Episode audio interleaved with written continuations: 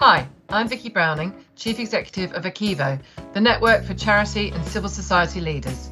Welcome to Leadership Worth Sharing, a podcast in which I talk to civil society chief execs about their careers, their experiences, and what leadership means to them. In this episode, I speak to Matt Whitaker, Chief Executive of Pro Bono Economics. We talk about whether economists can act as a Google Translate service between charities and the Treasury, how we can use data to know ourselves, and how to make it unacceptable for politicians and policymakers to talk about the future of the country without including the social sector.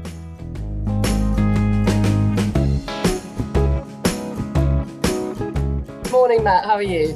Morning. Good to good to see you. Yeah, I'm very well, thank you. How are you? Good, good. I'm fine, thank you. Drizzly, miserable, West London, Northwest London. Uh, whereabouts are you? I'm down on the south coast, so um, I have uh, suffered the lockdown with a sea view and no commute into London. So it's um, I, I, count my blessings. Yeah, how lovely! And it's uh, we, are chatting at nine o'clock in the morning, and for you, this is I think you said this is nearly lunchtime. You've already been up and and busy being economy an economist since six in the morning. Yeah, I was sort of rolling back the years because we've got a couple of team members away, so uh, I make them all get up really early when it's labour market stats day uh, yeah. so they can do a quick reaction. And it's bitten me on the backside this time because uh, a couple of them away, so I've got to step in and do it myself this time. So right, tired. Right. We mentioned there economics. You, are up in the morning uh, looking at the, the, the labour market stats, and and you're the chief executive Pro Bono Economics. Just tell me a bit about the organisation, what it does, um, what it's for, how it works. Yeah, I mean, in many ways, it does what it says on the tin. So we provide pro bono economic support to to charities, social enterprises, to organizations that, that focus on social value. And it was born really out of the financial crisis back in 2008, 2009. Uh, Andy Haldane, Martin Brooks looking around and saying, okay, the economics profession hasn't really sort of come out of this period uh, smelling of roses. Isn't it about time we, we start to give something back? You know, long tradition of pro bono support in the legal profession. Why not in economics? The concept very early on was, well, let's just do something um, and let's work out exactly what that is as we go. And so I think the organisation went through a sort of a, a, proof of concept period. You know, would would economists volunteer? Would charities want to use them? And and the answer to both those questions was a resounding yes.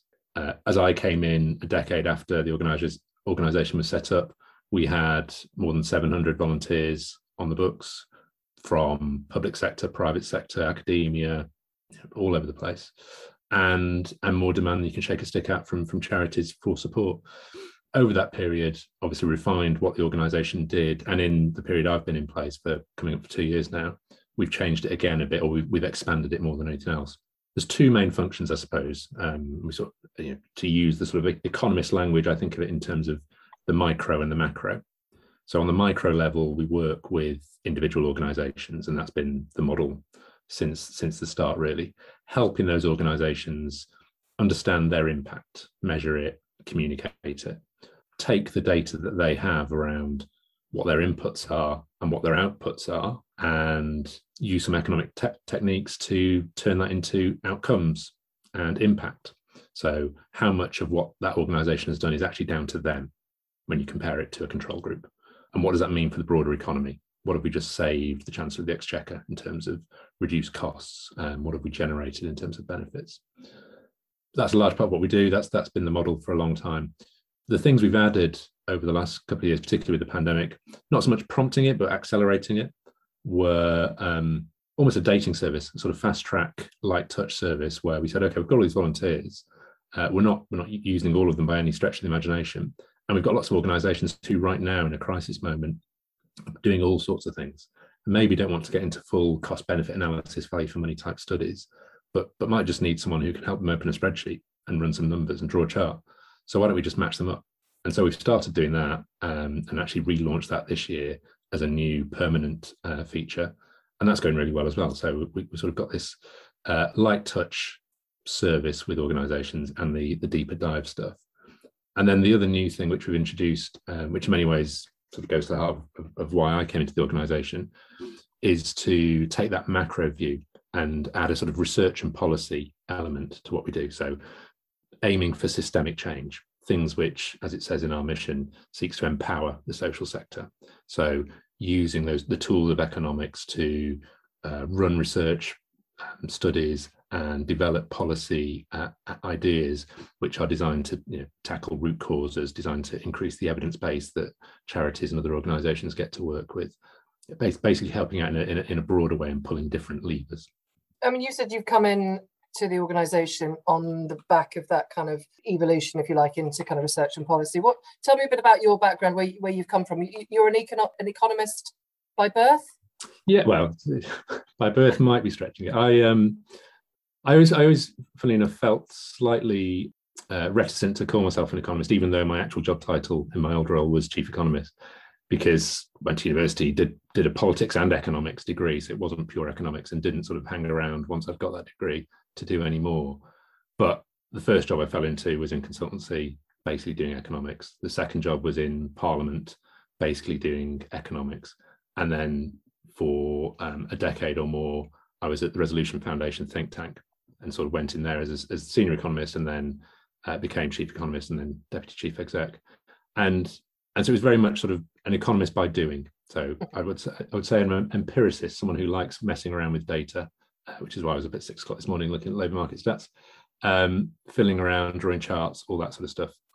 Not necessarily theoretical uh, economics. I wish I had more economics history in me, but actually, I think that the key thing that I think economics can can help us with from a policy perspective, which is actually the thing which really sort of gets me going, I suppose, is is providing insight, telling stories, shining a light on things that are going on, and sometimes pointing out some relatively obvious solutions.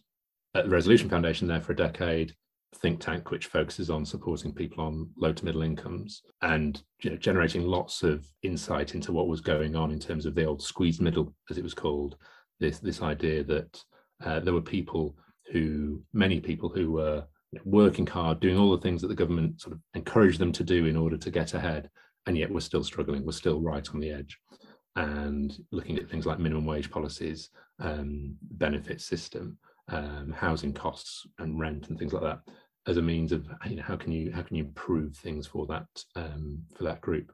And so having done a, a, sort of decade or so of that, the opportunity for pro bono economics just seemed like the next really good fit. I didn't see it as a switch into the charity sector. I saw it as a switch to another organization that wants to use those economic tools to provide insight and to help to support a better world, basically. And that's been really interesting, actually, because coming into to, to PBE and into the charity sector proper, you know, Resolution Foundation is a charity, but PBE is obviously much more, um, charities is more core to what it does this idea that there is a sort of that there are separate sectors that thinking back to when I was at PBE, there was always uh, sorry at, at, Resolution Foundation, there was always a platform. There was always a journalist who wanted to hear the insight. There was always a politician that wanted to bend your ear. And here at PBE, it's just a bit more difficult. The, the, the interest in the subject matter isn't quite the same. And I think one of the things I'm very keen to do is to blur the boundaries really between the sectors, to, to remove this idea that there are different sectors and that as, as a professional, particularly as a professional economist, you work in the private sector or you work in the public sector or you work in the social sector. Actually, an idea that over the course of your career, you can just mix and match and move between the three and take the insights and take the knowledge and take the, the best practice from each to the other. And one of the things that I'd love for us to do at PBE in the next um, few years is to start to make use of the fact that we've got 700 volunteers in our books to become almost advocates for the social sector within the economics profession. So driving awareness and knowledge within the profession so that what we're actually doing is exposing economists to uh, a different way of thinking, to different organizations, and encouraging them perhaps to think about jumping across into this sector as well and not seeing it as a as a sort of sideways step or something they do towards the end of their career, but actually just part mainstream of this is what being an economist is. it, it is yeah. getting involved with these sorts of organisations too.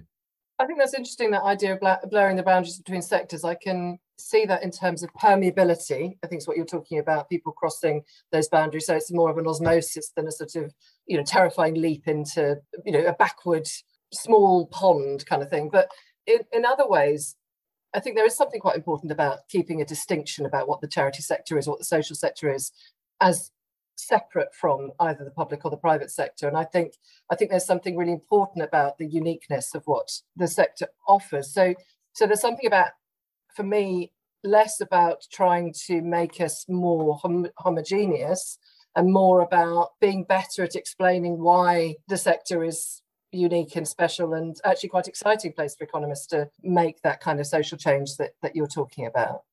Yeah, I think that's absolutely right. Uh, I think permeability is a is a good way of putting it, and I think one of mm. one of the really interesting things is sometimes in sort of conversation with others within the charity sector, there is a, a sense of okay, you, you know, your PBE, your economist, can you can you talk to the treasury?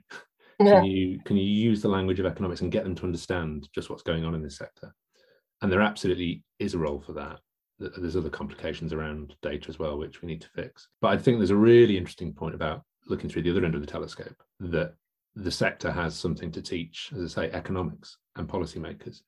And the idea that increasingly within mainstream economics, uh, a recognition that it isn't the study of GDP, of just you know getting the the fastest possible growth rate you can, but caring about things like sustainability and equality and social values too. And I think increasingly we are starting to see those things come into the uh, economics profession. And most recently, you've had in the Treasury's Green Book the introduction of the um, guidance on measuring well-being. And so now there is this instruction and route map, if you like, for how government officials, when they are costing things and deciding whether to do Plan A or Plan B, are taking account of the well-being impact of those things. And that for me, that is economics. That is not making the subject more woolly or bolting something on. That is core to economics. Economics at, heart, at its heart is about working out how, as a society, we organize ourselves in order to achieve the very best outcomes and to constantly be learning and constantly be changing uh, in order to to pursue that. And those those outcomes, as I say, should be very rounded and take account of, of everything we care about. And so the more the profession starts to move into that sort of territory, then the more it has to be talking to the social sector and interacting with the social sector and learning from the social sector. Because this is where the organizations, the individuals that are already working on this stuff, that can provide some lessons about what works and what doesn't work, about what the barriers are to achieving more.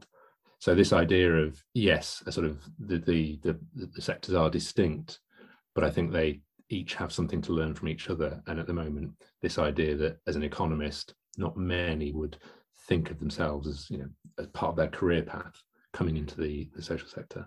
I think that is something that, that needs to change and, and hopefully is changing.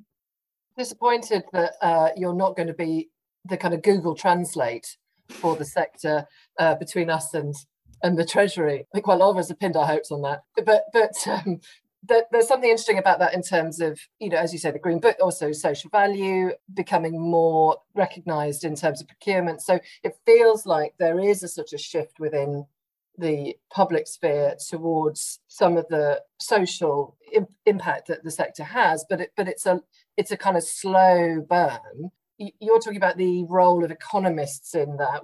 What do you think the sector, as charities or, or social enterprise, what do what do we need to do to change to accelerate that rather than rather than just hoping that the, the smart maths people will come in and, and tell it like it is. You, you talked earlier on about stories, how you see economics as providing insight and telling stories. We pride ourselves as a sector on being able to tell good stories. Have we are we telling the wrong sorts of stories? So I, th- I think there is there. I mean, there is a Google Translate role. Yeah, despite that sort of drift, if you like, towards a better version of how this thing works in the here and now the very real situation is that the Treasury has a finite amount of money and makes its decisions based on cold hard facts. And so there is absolutely a need to to play that game a little bit and to have those numbers and be able to tell the story in the right way. But there is, we are we are just very hamstrung. So we put together economic analyses of, of, of what's going on. Other people have done have done the same, and they're all very good bits of work but at some point within them, they all have a slight leap of faith or basically you know, a reasonable assumption because we just don't have very good data in the sector. And that makes them too easy then to dismiss. Because if you are sitting in the Treasury and you do have to make difficult choices, and you have two papers in front of you, and one of them you're just very familiar with. It's, it's a private sector argument. You understand it. It's what you learned at university. It's um, prices, it's quantity, it makes sense. And then the other one mm, sort of makes sense, but you know, there's a couple of gaps in it, and you're sort of thinking, oh, hang on, they would say that, wouldn't they? So maybe I don't trust it quite so much. I've got to choose one of these. I'll choose. I'll choose this one, which I'm comfortable and familiar with. So that takes you into sort of saying, okay, so the, the, the data is the issue, and on that, it's just a vicious circle. You know, that, that old adage of, um, you know, what matters get gets measured. Well, we don't do a very good job. Again, going back to the economics profession, within our economic accounts of capturing what the sector does at an aggregate level. So this isn't about the sector itself stepping up. This is about government, ONS, other sort of uh, collators of data don't do a good enough job of capturing what the sector does. And that then hamstrings the sector because it can't use data to make its case. And so then that, in the minds of some of those officials, means the sector doesn't matter. And so you don't put any more effort into measuring it again. So it just goes round and round. And so I do think one of the key roles that, that, that we're certainly trying to play at, at PBE is not just to be interpreters and to present economic arguments, but is to deal with that data deficit. Because I think until we do that, we're always going to be, you know, playing with one arm tied behind, tied behind our back. That said, there is still merit in doing what we can with what we've got. And from the from the sector's perspective, there is, I think, putting data at the heart of what this of, of what each individual charity is doing is a really important thing because while you know, at an aggregate level, yes, we want cold hard facts. Those those stories, those anecdotes, those different experiences, that sort of plurality of experience remains really important because ultimately, you know, the people making decisions. Uh, yes, the officials have a lot of power, but it but it is ministers, and ministers do respond to you know they're human beings and they respond to, to human stories. So, I think that that combination of telling the right stories, but but actively and systematically collecting data so that we can stack up um, what we're saying with with evidence is important. And I think one of the really interesting things for me, which I hadn't appreciated when I joined PBE so we you know we tell ourselves that in terms of the work we do directly with charities, where we are supporting them to understand their impact, we tell ourselves that we're doing that in, in order to help them uh, increase their effectiveness um, because they can then get a sense of this works or this works really well or this doesn't work quite so well. And so you start to change what you do in order to be the best you can be. In practice, when we talk to organizations afterwards and say, what did that do for you? The, the top answer is always, it helped us get more funding. And that's really important. And I'm really pleased that we can play that role. But I would like to us to get to a place where, as a sector, we're not viewing um, collecting data and reporting on our impact as something you do to get funding, but as something you do to know yourself, um, to understand, you know, that, that sort of idea of what is it I'm trying to achieve within this organization? How, what way am I trying to change the world? And then monitoring how good a job I'm doing of that. And if that's your motivation, then you don't necessarily need the data that's going to convince the treasury or even convince the funders. You need the data that is right for you, for your purpose and that will vary from organization to organization. So there's there's dual purposes going on here. There's a there's a there's an aggregate story and argument about the economic contribution and value of the sector, which we and others definitely need to make, and where we need to get better data in order to, be able to do that. And then there is at the individual level, um, there's a bit of that, but there's also collecting the right data for you. Slight struggle with this is that, that there is a there is a certain intangibility about some of the work that this sector does that can't necessarily be translated into data, whether it's feelings, emotions, somebody feeling supported, they're less lonely. You can then say, okay, well, if it's an elderly person, maybe they won't have to rely on the NHS and they won't, you know, they don't need to see the GP and therefore, et cetera, et cetera, et cetera. But, but there is an intangibility that I think there are concerns that we lose some of that sense of what, as a sector, we offer if we just try and boil it down into bits of data is that a concern that people should have, or is that not an issue? Well, I think this goes this goes back to the heart of um, this sort of idea that data, evidence, and ultimately economics is is about more than pounds and pence. Yeah. And so, you know, again, going back to the Green Book and the the well-being measure, those sorts of instances, are before and after survey with people that that organisation is working with, which picks up their sense of loneliness, their sense of self worth, their sense of life satisfaction. There is now the methodology within that, within the, the Green Book, to standardize that measurement and this is a really important thing, is standardizing measurement so that we're all sort of working off the same manual, if you like, and, and providing then recognition. So if you're a Treasury official, you're being presented with something which your own guidance tells you is legit. Mm-hmm. This is this is proper data, um, but it is capturing something which isn't about pounds and pence. Now, there might then be an extra layer which organisations like PBE can say, okay, so this person is less lonely, is costing the NHS less money, and et cetera, et cetera. But at a very sort of fundamental level, just capturing what is happening to that individual's outcomes and and then using the methodology to convert that into technically is known as a WELLBY. So it's sort of one extra um, a one point increase for one year in that person's well-being measure. That is now a standardized measure which has you know, a government stamp of approval on it. So I think we're moving towards a place where we're never going to be able to capture absolutely everything that every organization does in a in a in a perfect way but we're moving towards a situation where we can start to capture more and more of those things and it's harder and harder for officials and others to ignore it because it's mm. it's becoming standardized it's becoming mainstream you, you mentioned earlier on the law family commission that that pbe is um, uh, has undertaken uh, it's a two-year investigation into how we release the power or the potential of, of the sector. I have to confess shyly that when, when I first heard about the Law Commission, I thought, blimey, another commission. We've just had, do we really need another thing that tells us whether the sector is worth having or not? Um, you know, having found out a bit more about it, I'm, I'm, I'm a convert, but can, can, you can you just tell us a bit about what that what that commission is and, and why you're doing it? Yeah, and that you know that was definitely a, a big consideration for us. I spent a good few months before we before we sort of got to the stage of pressing go on it, touring around uh, people within the sector and beyond actually to to pick brains on you know is this needed? You know, where would we add value? And and got that reaction a lot you know another one.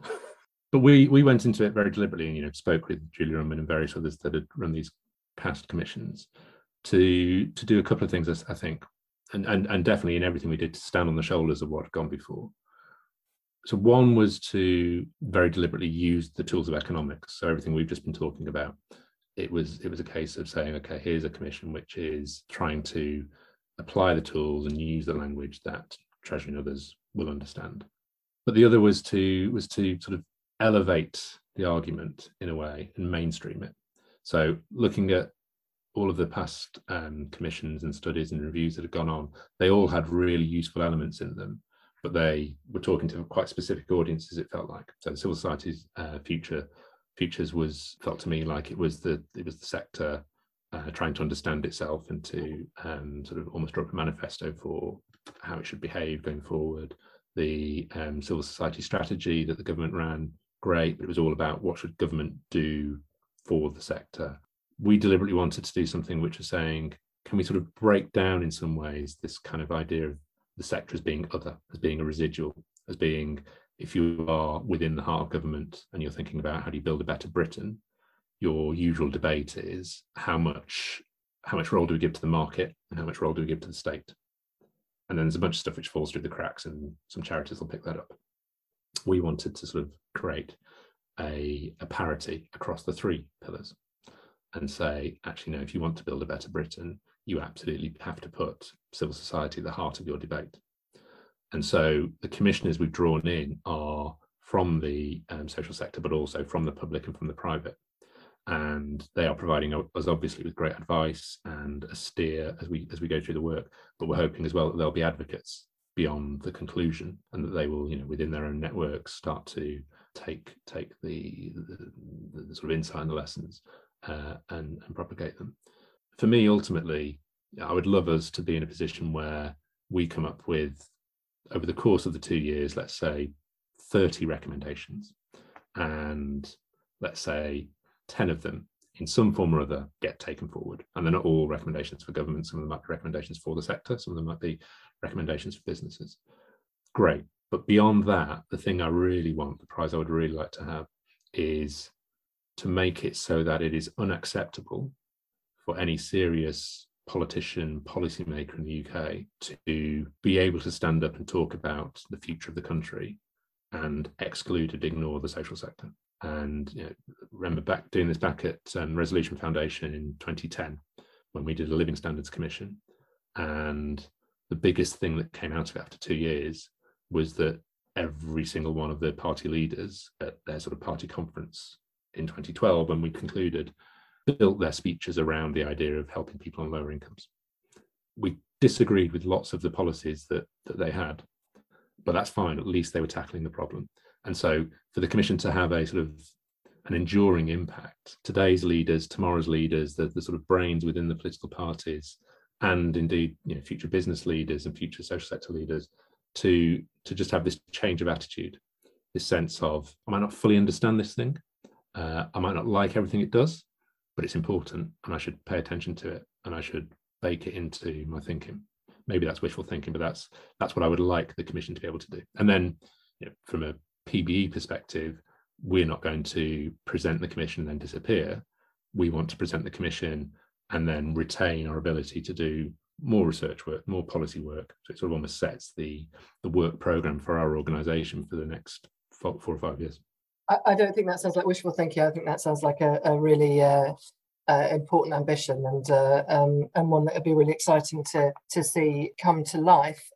You mentioned earlier on, earliest, you know, in our conversation, that you didn't feel comfortable being called an economist. You're now a CEO. Do do you feel comfortable being called a chief exec and and, and and what's it been like to sort of take over the helm of, of something in such a troubled you know such a difficult time where fundamentally you're trying to i suppose help to rebrand a sector in a sense it's been uh, it's been fun uh, and helped by having a great team and because we were launching the commission and sort of got a bit of funding behind that also able to bring in some some new team members so it wasn't just me finding my way that's added to a sort of sense of excitement. So within the organization, there is this sense of something really interesting happening here, and we're all sort of pulling in the same direction. And one of the things we were very keen to do, uh, and I, have been fortunate to work along alongside very good chief execs throughout my career, uh, learning from them this idea of making sure you have a sort of a rock upon which you're standing. And so as the organization was growing and changing and doing new things, and then, of course, as the circumstances changed with COVID, it felt very important to make sure that we all knew what we were about. So we spent quite a bit of time last year looking at our vision, looking at our mission, looking at our values. So now, even though you know, I talk about us doing the micro and the macro and doing different things in different parts of the organization, everybody has a clear line of sight back to why they're doing it and how it feeds into the mission and the vision. So that's that's felt like a really important thing at a sort of personal level, I suppose the, the, the trickiest thing or the most different thing for, for me has been previously, you know, in, in leadership roles at, at Resolution and, and, elsewhere, I was I was very much managing people who I could look them in the eye and say, well, I've been where you where you are. I've done what you do. I can offer you very practical support on you know, how to do what you're doing uh, better. Now, as chief exec, obviously working with lots of people who are doing things that I don't have a clue about whether that's fundraising, whether that's service delivery, whether that's um, designing budgets. And so that inability to be able to say, ah, I know how to do this is is challenging. But actually, uh, surprise, you I'd say, yeah, surprisingly sort of easy to transition into that because in a sense what I what I've sort of done at resolution and, and have definitely done at PBE is to say, let's invest in people and in processes and then let the magic happen. So rather than me trying to have my fingers in every single pie and control everything that's going out of the door, recruit good people, train good people, develop good people, trust them, create good processes, create the vision, mission, and values that everybody buys into and is sort of playing off the same sheet, and let those control the the quality and the consistency and the coherency of what you're doing. And and that seems to be working it's been fun. It is challenging. The the and the fundraising element is definitely um, is definitely not fun and remains a challenge. And now that we are a bigger organisation, maintaining that going forward is going to be more difficult. But that's that's you know I think that's a that's a really sort of useful skill to develop. And actually, this idea of being clear about what we're about, what we're doing, is at the heart of that fundraising ask as well. So it, it all it all it all joins up eventually. Yeah, I think that that sense of sort of setting the north star and making sure everybody's compasses are aligned is, is so important to underpin you know all of our activity and then and then as you say just get the right people in place to to drive it forward. You talked about sense of excitement in the organization. You've got new new blood. The commission is a um, a really interesting piece of work. Are you hopeful for the future? Are you are you sort of excited for for what comes next? What's what what gives you hope for, for tomorrow and, and, and the months and weeks and years ahead? Yeah, I mean, I am I'm I'm naturally an optimist, which I think partly is uh, about being sort of quite patient or laid back, or some people might might say lazy. I don't know. So I, I do take a long view. There's sort of you know the the economist Keynes, John Maynard Keynes, famously said, you know, in the long run we're all dead, and and my take on that is more in the long run we'll solve everything. It's a cheerier, uh, it's a cheerier version, isn't it? Frame, yeah. It's uh, you know, can we solve all of the world's problems? Not yet, um, but one day we will. Human beings are incredibly uh, inventive and innovative and great at adapting, and I think in some ways the, the pandemic has highlighted that yet again and particularly within our sector. You look at that sort of innovation that is going on the adaptability. When we were running our, our covid tracker survey right back at the start of the pandemic and of course everybody was was very pessimistic and uh, and rightly so. You know, it was a terrible time and terrible challenges which were by no means through yet but of course you know now 18 months on most of those organizations haven't just sort of survived but they've adapted and they've they've found new ways of doing what they're doing. New organizations have sprung up to deal with new problems. So the fact that we're constantly able to reinvent ourselves to meet the new challenges that spring up just makes me think you know sort of unbreakable. That has a has, has a downside because you know other people recognize that and put too much on us and don't support us enough uh, and think well they'll always exist. So you know we don't really need to get involved too much but ultimately we are we're unbreakable and we we will prevail. So i am optimistic and I, I think particularly going back to what we were saying earlier because as an economist i see that profession changing. I see the focus changing. I see the beyond gdp discussion growing ever louder. Uh, and that brings the social sector more and more into play and and ultimately brings i think an outcomes the right outcome focus more and more into play to the heart of our policy making I think that is that is a reason for for, for great optimism. Brilliant. Thank you so much, Matt. It's been uh, it's been fascinating chatting. I think to end on the unbreakability of the sector is a really positive positive way to, uh, to to finish. So thank you very much for joining me today. It's been it's been a pleasure. No, it's been a pleasure for me too. Really enjoyed it.